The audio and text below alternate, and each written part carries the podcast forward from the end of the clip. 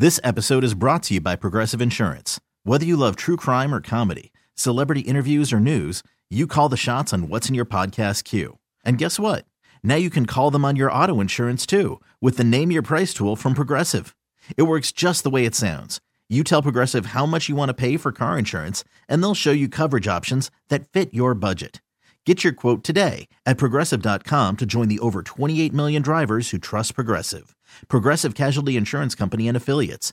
Price and coverage match limited by state law. You are listening to Metal Shop's Backstage Pass. It's 99.9 KISW Metal Shop in Seattle. And on the phone right now, Mr. Robert Garven from Cirith Ungol. This is a band that is going to be headlining one of the days of Northwest Terror Fest. Northwest Terror Fest is taking over Seattle next week from Thursday till Saturday. Go to northwestterrorfest.com for tickets. There's still some available. But Robert, dude, it's it's awesome to have you on the line.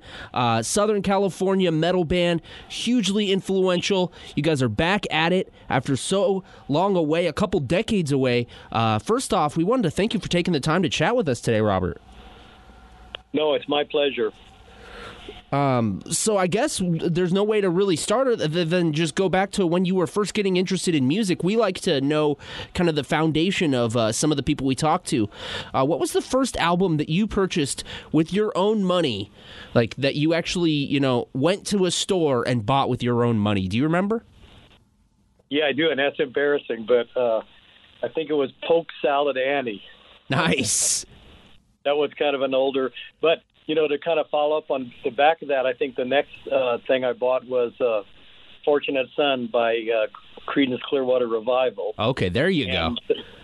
The, first album that I bought was Mountain Climbing, and Greg, uh, who's in the band still to this day, me and him were like uh, two of the original founders. Mm-hmm. He was always the guy that was kind of turning me and the other guys onto music. And uh, one day I remember uh, he goes, Rob, he goes, uh, so you got to hear this band Mountain, right? You know, and he, I was over at his house. He played the album for me, and so I remember went out and bought it right away. Uh, you know, and we we always liked heavy music, you know, and like when I when I started hearing that really heavy stuff, you know, we'd already been playing in another band, playing, you know, some copy stuff and experimenting with writing our own songs. But I mean, there was no doubt in our mind that we wanted, you know, we really wanted to, to move in a heavier direction. Yeah. And uh, after I heard that, and like you know, about the same time as like Mountain, it was like Deep Purple in rock, you know, all, all Yeah. that early stuff.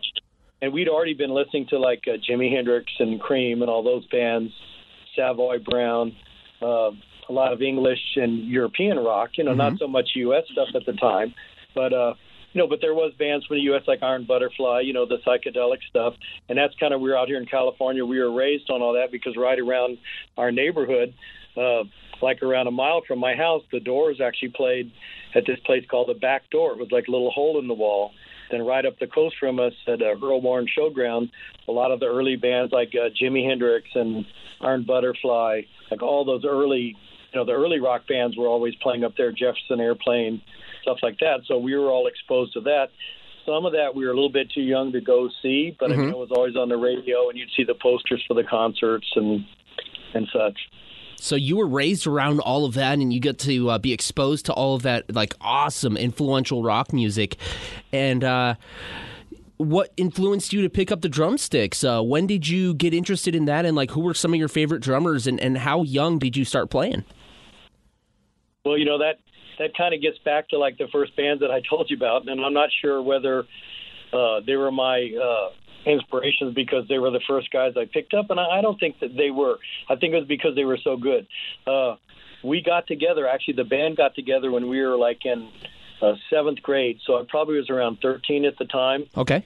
and uh, uh, you know Corky Laing, who played drums for Mountain. He, that was actually the first rock concert I ever went and saw. Nice. My my brother-in-law's sister actually took me down to see it, and it was uh, band Sweat Hog was opening up for it, and the Mountain, and I was just bl- blown away. You know, and I I don't know a lot of guys, you know. Maybe some even younger uh, generation guys haven't ha- been exposed to that much of the mountain stuff, but they were one of the heaviest bands I ever saw live, and it was just unbelievable the power Felix Pappalardi, he produced all the Cream albums. He was their bass player. He played with a really, really fuzzy tone bass. Yeah. And Leslie West was a guitarist, and they would do these jam things that were just insane, you know. And I, I mean, but it wasn't it, it wasn't like meandering stuff. It was just so well thought out, and uh, you know, had a keyboard player and a drummer and everything. Just the whole band. It just really, it kind of brought home to me, you know, what heavy music was. And uh, but you ask also too, Ian Paice from Deep Purple. He's also another one of my uh, my idols. You know, along with Bill Ward from Black Sabbath. You know, all the early drummers.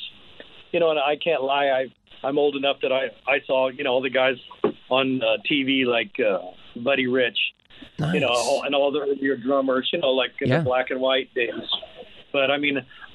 I think that kind of turned me on to like being interested in drums, but it wasn't until I started hearing the real heavy rock that I actually uh, and, and I'm self-taught, so I mean that that's that's that's how I picked it up by listening to the bands that I love. That's great, man. That's uh it sounds like some really cool like foundation there and then, you know, obviously as you guys go on, uh, things get a little faster, a little heavier and uh you guys started Cirith Ungol, I believe it was it 1978?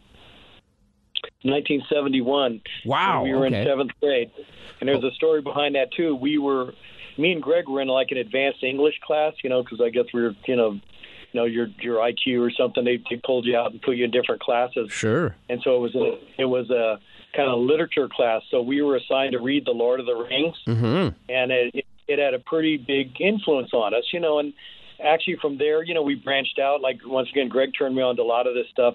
The Elric series, which is on uh, all of our studio albums. Uh, Elric, you know, he's an albino king. He has a sword, Stormbringer. And uh, all that kind of sword and sorcery, that's the kind of stuff led us from, you know, the Lord of the Rings into that type of literature. Absolutely. Now, you know, a lot of people say they were upset. They go, "Wow, their name's Cirith Ungol," and but they have Elric on the cover. But I mean, you know, our name was picked when we were so young, you know, and we always wished, you know, we thought, well, I wish we would have had, you know, like a one-word name like Kiss or something like that that was easy for people to remember because a lot of people, a lot of people couldn't remember our name or they couldn't pronounce it or they didn't know what we were. But I mean, that's once we kind of settled on that, we just kind of kept it so that we wouldn't deviate from, you know, the program.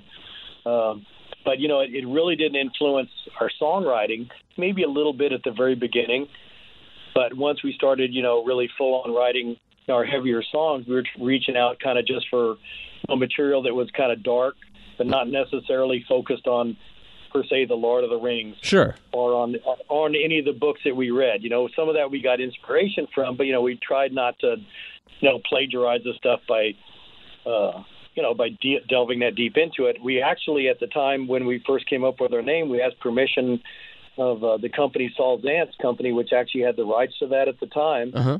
and they said, you know, they didn't mind us doing it as long as you know we didn't do anything that's like you know brought you know disrepute to the to the owners of the thing. Of And at the time of the Lord of the Rings, the only way it was out in um, out in the media was it was a cartoon. There was a cartoon of it, so it was kind of uh, it was way before the Peter Jackson movies. Yeah. Uh, that's, I mean, it's crazy to see that, like, all these years later, uh, I mean, you guys are pretty much the foundation and probably the inspiration for so many bands that there is now, like, a, a folk and, and fantasy metal uh, subgenres. There, there are literally hundreds of bands around the world, a lot in, uh, like, Scandinavia, Europe, that are all folk and, and, and uh, fantasy metal influence. Like, is that pretty crazy to see how you can see a direct line between the album covers that you guys did, the music that you guys did, your name, the music. How uh, how how is that to see uh, that you guys really were like the foundation for that? You know, I'm not really sure that's true. I just think you know we all had similar ideas, just at different times in in you know in the, in the time span of history. You know, so you know someone once told our singer, you know, we were in an interview and they go, "You're the grandfathers of doom rock." Well, you know that that that's possibly true, but I mean, you know, I think back in the Roman times, people were calling for doom. You know, it's going to happen. You know, as far back as you know in the Bible and Revelation. So you know, we're not the first guys to like paint a do- uh, gloomy picture of the future, but you know, anything that if if it'll give people interest in the band, we'll we'll certainly take uh, the title if it's available. So. That's true, and that's something for us critics and us DJs to say. You you would sound like a jerk if you were to say it, but we're allowed to say it. That's not for the band to say it, right?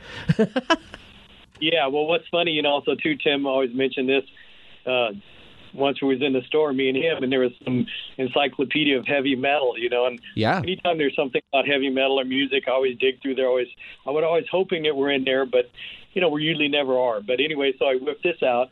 And I looked up Cirith Ungol and I was so excited, and it literally goes like this: It goes, "The worst heavy metal band that ever existed." That's what it Wow. says. So, Hey, at least you're so known for something, right? Grandfathers, yeah, somewhere between the grandfathers of doom rock and the worst metal band that ever existed. Uh, Wow. I would actually take, you know, I, I would disagree with that because I think some of the stuff that we did, I'm actually quite proud of. You must have pissed the writer off of that for some some years ago or something. Well, you know, at the time, you know, a lot of bands now with, with the black metal, you know, and uh, uh, a lot of the genres that are out now, Yeah. there's some more uh, radical forms of singing. But you know, at the time, you know, I remember all my buddies. Uh, well, we were some of the first guys to go down and see Rush when they played in Los Angeles. Matter of fact, they played down at the Whiskey Go Go, and a couple of us went down there, and there was only a handful of people there. We ended up going backstage and hanging out with them. Cool. But I mean, I remember playing their music for a lot of my friends, and they're just going, "Oh, that singer's too radical." I mean, I think that's what our singer Tim at the time, the guys that liked the band, liked us because he was original and kind of uh, out there. And I think the people that didn't like the band didn't like us or hated us because of his voice. I have a funny story. We used to get lots of fan mail. We'd hand write it back from everyone all over the world. And once we got a letter, and this guy goes, "Man, your band, you guys are just horrible." He goes, "You guys suck." He goes, "I just hate your singer," you know. And then, you know, so like three three months later, you know, we're answering more fan mail, and the guy wrote back. He goes, "You know, I'm the guy that wrote back three months ago and said how bad you guys were." He goes, "I listened to the album a bunch of times," and he goes, "Now I really like your singer," you know. So. What I advise people, if they're new to the band, at least to listen to like a few of the songs several times before they make a decision. It's an acquired taste, right? Yeah, there you go. There you go. Nice. Uh, okay, so you know uh, this is uh, this is Cirith Ungol's first Northwest performance ever. Really, your first performance on the West Coast above Southern California, where you guys are really um, known in in your home, uh, where you guys kind of came up. Uh, when you guys were first active, how often were you playing shows, and, and how often did you guys tour? You know, we never toured per se, per se. We never did that. What we did is we live around an hour north of, of Los Angeles, a beautiful little seaside coastal town called Ventura, California. Oh yeah, Uh, Pontiac, Pontiac named a car after it. You know, a bunch of guys wrote songs on it. Ventura Highway. You know, it's all about Ventura. Uh, beautiful place. You can look out. and You see there's islands off our coast. One even has an arch in it. You can watch the sunset behind there, and it's just really pretty. it's beautiful. But Yeah. it's like an hour from LA. So to actually get down to LA where all the music stuff was was kind of a challenge for us. But what we did do is, as the band was progressing, and uh, especially right before and right after we put out our first album, Frost and Fire, and we did that in an attempt to try to like uh, garner record company interest. And matter of fact, a lot of people don't understand this, but our first album, we completely did it all on our own, and we were probably one of the first guys ever to do this, from the recording to the artwork, layout, everything, pressing. We were there all the way through it. We did that all completely on our own, and the songs that we put on there were actually our most accessible stuff. We were actually doing that, hoping that because at the time, if you weren't on the radio, you know, you couldn't you couldn't get signed. And so what we did is we tried to put all the stuff on our first album that we thought, you know, a record company guy might say, well, hey, maybe that could be on the radio, or this this might be, uh, you know, radio material. And what was amazing, the rock station out here in Los Angeles, KLOS, they actually played several of our songs, and the guy. I talked to him, you know, a couple of days later, and he goes, "Man, your stuff is just way too crazy. It's way too radical and heavy." that station, you know, and we didn't understand it because at the time they're playing once again they're playing Black Sabbath and other stuff there. yeah, that's So pretty heavy stuff. Yeah. Oh yeah, yeah, exactly. So I mean, but it just goes to show how strange our our stuff was, I guess, to people that were used to hearing something. Even if Black Sabbath was more like a commercial heavy metal, we were something that was kind of, you know, strange and new. And so, you know, when they said that, that's actually when we said, well, hey, this was all our top 40 stuff, you know. So our next album, King of the Dead, we're going to actually pull out all the stops and we're going to try to do the heaviest album that we could do without any constraints. Yeah. And uh, but getting back to your question, you know, about that time, what we would do is we we we played all the clubs in LA. We played the Starwood, Uh, we played the Whiskey a Go Go. Matter of fact, if you ever look, Richard Pryor on the Sunset Strip movie that came out, Yeah. uh, the beginning of the movie's driving down the Sunset Strip, and we were playing at the Whiskey a Go Go that night. And we're actually standing out in front of the club. Oh my God, that's awesome. A giant rig drives by with all this stuff on it. So if you watch on the uh, the the beginning of the movie, it passes the thing, and our name's up on the marquee. Oh, that's Uh, awesome. We also, we also played the Starwood. A lot of bands back then, uh, Rush, Y&T, which used to be Yesterday and Today. A lot of the bands we used to hang out with. Uh, a lot, lot of all the bands would come to town. Styx. They would all, they would all play the Starwood. Um, and that that's another kind of infamous club. It's kind of ties into uh, the movie Wonderland. Uh, you know, the guy that owned it was one of the guys that was involved in that movie. You know, and there's a bunch of like sordid history on that, and I'll let other people, if they want to, go back and look at that. But that was one of the major clubs in LA at the time. Then also we played uh, Gazzari's, and we played, uh, you know, Wolf and Rissmiller's Country Club, which was in the Valley. But that was a great place. It had a giant stage and uh, a large floor to it with a big balcony, and so you know we were always playing the, the clubs in LA, trying to and once again thinking, well, if this where all the music industry is, if we can get people to come out and like us here, you know, then maybe that that'll be our stepping stone to stardom. You know, and we're not the only ones. A lot of bands that made it actually started out and did the same thing, but you know, we didn't have any gimmicks, and you know, we wouldn't, you know, we wouldn't wear makeup, and you know, we just we wouldn't do all the stuff that people wanted us to do to actually, uh, you know, become popular at the time. So that's our story. But yeah, no, we never. Now, after our first album came out, a guy saw us at the whiskey, and he goes, "You guys are so fantastic." He flew us down to Mexico City. Wow. We played. Uh, we played several shows there, and that was pretty amazing. And that would have been around 1982. And uh, yeah, that was. We also did. Like I'm doing this interview with you. I got to tell you a funny story because we got millions of funny stories. Sure. They took us. They took us to the presidential palace in Mexico City, right in the downtown Mexico City. Yeah. We walked up all the staircases up on the back of the building and got up on the roof of the presidential palace, and there was a shack up there, almost like a little home built house that you would build. Inside it was an underground radio station, and we did an interview just like I'm doing with you Oh, that's awesome. in this underground radio station on top of the presidential palace in Mexico, and it was pretty pretty amazing. Yeah, that's pretty epic, man. Yeah, and then other than that, what we were just trying to do, we were, we were like writing material, recording the albums, putting out albums. You know, we are always waiting for this big break that never came. And so that's, you know, and would we like to go on tour? Of course we would. But back then, if you didn't have a major record label and you, if you didn't have tour support, you know, you couldn't do it. And like four guys that just kind of grew up and didn't know what they're doing, we couldn't get out there and set up a tour and uh, at least one that would uh, we would have came back from it in one piece. So anyway, that's the story on us playing. Well, it's I mean, it's awesome that all these years later you guys are playing your first Northwest performance ever. And, and if you're just tuning in, uh, I'd like to reintroduce. We are speaking with Robert Garven from the band Cirith Ungol. He is uh, plays drums for Cirith Ungol, and they are uh, they are back together, and they're going to be playing their first Northwest show ever for Northwest Terror Fest next weekend on in Seattle. Go to northwestterrorfest.com for tickets, uh, dude. So I got to go back in time to 1991 after releasing Paradise Lost. You guys broke up as a band. Uh, were you still active and interested in in metal and rock music in the downtime after breaking up? Well, yeah, that's a question a lot of people ask. You know, what did we do after the band broke up? And what kind of broke up the band is a couple of the original members left for one reason or another, Mm-hmm. and we had a few guys in the band that kind of just were in the band to kind of like be placeholders. They weren't really interested in a future with the band. They just, you know, in there for a while just so we could get that uh, album Paradise Lost out. Yeah. Then after the band broke up, we all kind of just went our separate ways. Now, me and Tim were sitting there after a couple of the people left the band. Uh, we're sitting there in our band room, and we're just going, you know, hey, we've been doing this for 20 years. You know, we haven't made any money. Mm-hmm. Uh, you know, and like, are we going to go out and recruit more members and then try to, you know, make them learn all our stuff and do it? And we just decided, hey, you know, we've had a pretty good run. We wrote some great material.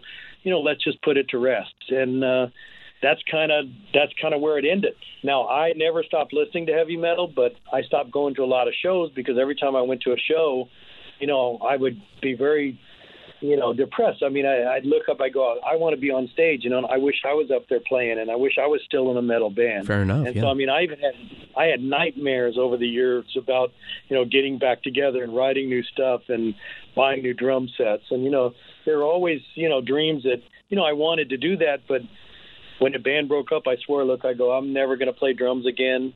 Uh, you know, I just, you know, I'm never going to touch another drumstick, and that's kind of how it, it, it stayed. Now, Greg, Greg, who's in the band now, Greg Lindstrom, Mhm. one of the other founding members, he actually was in a band Falcon, and he put out a couple of records. And all the other guys, I think, you know, they still listen to music, but other than Greg, no one, no one participated, you know, in the music business after we broke up in '91. But then, you know, 24 years later, you guys reformed in 2015. Bring us back to that time. Like, what brought the members of Cirith uh, back together after all that time? Well, Oliver, there, Oliver, the guy that puts on the Keep It True festival in Germany, Yeah. it just had its 20, uh, I think, first or 22nd. Uh, they just had the 22nd uh, uh, version of that. Uh, and uh, he'd been contacting me for at least 10 years going, hey, Rob, you know, Cirith Ungol, everyone loves you. You know, He was poking you you. get back together. yeah, you can play. And I'd always say, no, no, it's never going to happen. And then the next year he'd get back to me, and go, hey, Rob, you know, come on, you should get together and play. And then then he'd email me and he'd say, hey, look, Rob, come over. He goes, I'll pay your way over. Just come over and come to the event and stuff, you know. And and I started thinking, oh, they're trying to kidnap me or something. So, and I, I would said no. So, make a long story short, uh, Jarvis Leatherby, who's uh, actually, you know, the uh, bass player and the guy behind Night Demon, Yeah. he'd been uh, contacting me too. And we had a we had a friend. Uh, Carl Valdez, who was a drummer in the, in the punk band Ill Repute, because next to Ventura, there's a town called Oxnard, and a lot of, uh, you know, punk and Nardcore. yeah, Nardcore, exactly. It came from that area. And so my friend uh, Carl goes, "Hey man, you got to talk to this guy Jarvis," you know. And and so I talked to him on the phone. He goes, "Look," he goes, "We're touring all over Europe and with Night Demon." He goes, "Everywhere people are wearing Cirith Ungol shirts, and they know your music, and they got patches on, like you know, homemade patches." And he goes, "You guys got to get back together." And I'm like, "You know, it's you know, I wish we could, but it's never going to happen." Yeah. So what he decided to do, he put on a festival in our hometown called Frost and Fire that was named after our first album. And what he wanted to do is, after seeing all these festivals spring up all around the United States and all over the world, wanted to bring one to our hometown with bands from all over, right? So he put on this festival and he goes, "Hey Rob, would you guys at least come out and sign some autographs and do a meet and greet?" And we said, "For sure." So we did that, and you know, we sat there signing autographs for like an hour. That's you know, Just awesome. people lined up. Yeah. Yeah, people were freaking out just seeing the guys. You know, here's the guys at Cirith Ungol. They're you know they're not dead yet and stuff. And at one point after we did that, uh, Oliver and Jarvis took us across the street to a small restaurant, and uh, Oliver goes, "Hey, look, if you guys get back together, you guys can headline my festival next year." You know, and once again, we hadn't played in you know 20 years, 25 years, right? Yeah. And then Jarvis goes, he goes, if you guys get back together, you guys can headline my festival here next year in Ventura, your hometown. Yeah. And he goes, I'll I'll be your manager because he's he was managing a few other bands at the time. And so we said, you know what, we'll we'll we'll we'll talk it over. And to be honest, if you saw the look on all the people's faces that came out, you know, just to meet us and stuff, it didn't take me long to realize that hey, maybe you know.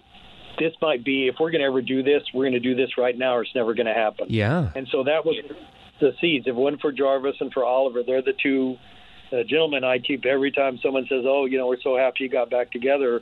You know, if you want to blame someone or, or thank someone, those are the two people that actually uh, to talk us into it. Man, that's a beautiful thing. And that's so awesome that, like, you know, it may have taken a little while, but finally, after all these years, you guys finally get that, like, that chance to tour and that chance to record and that chance to, to you know, make it a, a profitable thing and, and to, uh, to have a lot of people maybe uh, appreciate you guys a bit more for the foundation you guys laid. And this is all me speaking, you know, you don't necessarily have to agree with me, but, you know, I got to say that. It, it's, it's an awesome thing. And, uh, you know, you guys released an al- uh, a song last uh, last year called uh, "Witch's Game." Uh, it was your first song since 1991. Uh, what was it like being back in the studio to record a new song, dude? Oh, it's fantastic. Uh, just so you know, a lot of the original stuff that we had, like a little recording studio in uh, my sister's bedroom at my parents' house, where we recorded a bunch of stuff that was on Uh, we had an album out, Servants of Chaos, which was a lot of unreleased stuff that we did originally. So as soon as we got back together, we bought some recording equipment. And we were working on some stuff, Mm-hmm. and uh, so you know that's something that we always did. I mean, if you think of our band, we were never a band that just kind of like rested on our laurels or whatever. We were always kind of working on new material and trying stuff. So a lot of people, I think, thought, you know, hey, these guys are going to get back together. You know, in a way, we're kind of like a, a, a glorified tribute band of our own band, right? Yeah. So anyway, we were we were already starting to work on material, and uh, Tim, our singer, he was cruising around online, and turned out this animated movie that was being uh, talked about. They were starting to work on called Planet of Doom, and it was supposed to be an animated movie, very similar to the movie Heavy Metal that came out in the '80s Yeah. which was going to use uh, heavy metal music with uh, uh, animation in the background. And uh, so we got in contact with them, and they were all like, "Oh yeah, no, we're big fans of the band." And we said, "Well, you know, we have this song Planet uh, Doom Planet on our third album, One Foot in Hell, and you guys are Planet of Doom." And so they wanted to use the song, and so we were all excited about that. And I think that was going to be used during the credits. And we said, well, you know, could we do a song for the movie? And they said, well, you know what? All the all the bands are taken. This is, you know, it's already been set up. And so we're a little bit bummed out, but we're excited that we were part of the whole project. Sure. Yeah. A couple of months later, a couple of months later, turned out one of the other bands backed out or couldn't make the commitment, and so they go, "Hey, do you guys want to write, you know, one of these a song for the movie?" So we actually, you know, bet- between the artist and the guys, the script writers and stuff, we actually sat down, you know, and Tim wrote all the lyrics to fit sort of towards the movie, Sure. and that's why it's kind of a longer song than you know sometimes we would write because it had to be within a certain segment of the movie. So the length of it, the lyrics, and everything kind of determined uh, what's going to happen in the movie. And then now, now that that's done, they're actually working on the animation part. So they're actually the animators are actually trying to fit all the animation to the music so that that'll be all um, perfect. And we're really excited. There's a bunch of bands involved in it, and you can go online see all the bands. But what it is, there's like around uh, a group of musicians paired with a certain artist. So each part of the movie, like each segment, is going to be a, a specific uh, band and a specific artist working on, you know, each segment. And we're really excited. And you can actually see some of the clips online and stuff. And it's going to be, I think this is going to be like a pretty amazing uh, movie when it comes out. Do you have any idea when it might be coming out? Well, you know what? They're finishing up on it right now. And I think what the plan is to get it done by the end of this year. Then they're going to start taking it around. I think possibly next year to some of the uh, film festivals. Cool. And basically, what the movie's about is this guy Havlar, and he rides across a psychedelic landscape on his witch-born chopper, trying to find this evil monster that killed his wife. So Wow. you know, it's kind of you know, it, it it's it's sort of like a Nordic, you know, sword and sorcery type storyline. Yeah. Uh, but what, what I'm amazed at is, like I said, if you saw the caliber, all the artists and the bands are like involved in this thing, it's going to be just amazing, and we're just so proud that we could actually be part of that. Well, you guys sound like, I mean, honestly, you guys are like the perfect soundtrack to that kind of just the idea that you just threw out there of what of what the uh, movie's going to be about. That's that's Cirith Ungol right there, man. A lot of guys, you know, once again, I think they thought, well, hey, they, you know, these guys they could play again, but maybe they can't write music. So a lot of people were surprised that we could actually even uh, write a song. But you know, we're working on some other material right now, and that's that's kind of the plan to move forward with some more, you know, something something coming after after that. So I mean, that that's the plan is to work on material. You know, we don't have anything ironclad down, but uh, you know, we're all excited. And the stuff we're working on is really heavy, and uh, that's my promise. You know, I promised everyone, our fans, that we're not going to release anything unless it's like as heavy as the heaviest stuff we've already done. That's awesome, man. Well, I look forward to hearing that. And, and you guys are with Metal Blade Records, so we can ensure that whenever you do come, come out with an album, we'll be able to pick it up wherever and it will get the best of, uh, of uh, distribution and whatnot. And we'll be able to find it at all, all our favorite record stores. Uh, and uh, you know what, man? I think, uh, I think I'm going to ask you the final question. Like, what's your final words for the Northwest audience? Being it, it is your first time up here uh, with the band, at least. Next week, you guys are going to be headlining the first night of Northwest Terror Fest on the Numo stage. That's Thursday, May 30th, Northwest Terror Fest. What's your final words for the Northwest, uh, Rob? Well, we're really excited. We just got back from playing a big show, Legions of Metal in Chicago. Yeah. We're really excited about coming out to Seattle. We've never been there, and uh, we're looking forward uh, to, to playing at the Northwest Terror Fest, and I would just like to ask as many people to come out and see the band because you know we you know we're not playing that many uh, shows a year, and so this may be our only chance to see the band if we actually make it up uh, to the Northwest. And so I would hope as many people would come out and also come out and support your local metal festival because these things are pretty fragile around the world. I mean, there's plenty of them, but to have ones that are successful that that that keep hanging in there. I think it's it's it's, it's a fantastic opportunity to like uh, encourage, you know, heavy metal music, you know, in your in your local scene. And so I want all the people from Seattle and the Northwest to come out and support the Northwest Fest because I think it's a really great thing and I want to see it continue. Awesome. Robert, thank you so much for taking the time, and we'll see you Thursday, May 30th. Again, they are headlining Northwest Terror Fest the first night of the fest. Uh, you can go to northwestterrorfest.com for tickets. Robert, have a good one, and we'll see you on Thursday, man. We'll see you then. This has been Metal Shop's Backstage Pass. This episode is brought to you by Progressive Insurance. Whether you love true crime or comedy, celebrity interviews or news, you call the shots on what's in your podcast queue. And guess what? Now you can call them on your auto insurance too with the Name Your Price tool from Progressive. It works just the way it sounds. You tell Progressive how much you want to pay for car insurance, and they'll show you coverage options that fit your budget. Get your quote today at progressive.com to join the over 28 million drivers who trust Progressive. Progressive Casualty Insurance Company and Affiliates. Price and coverage match limited by state law.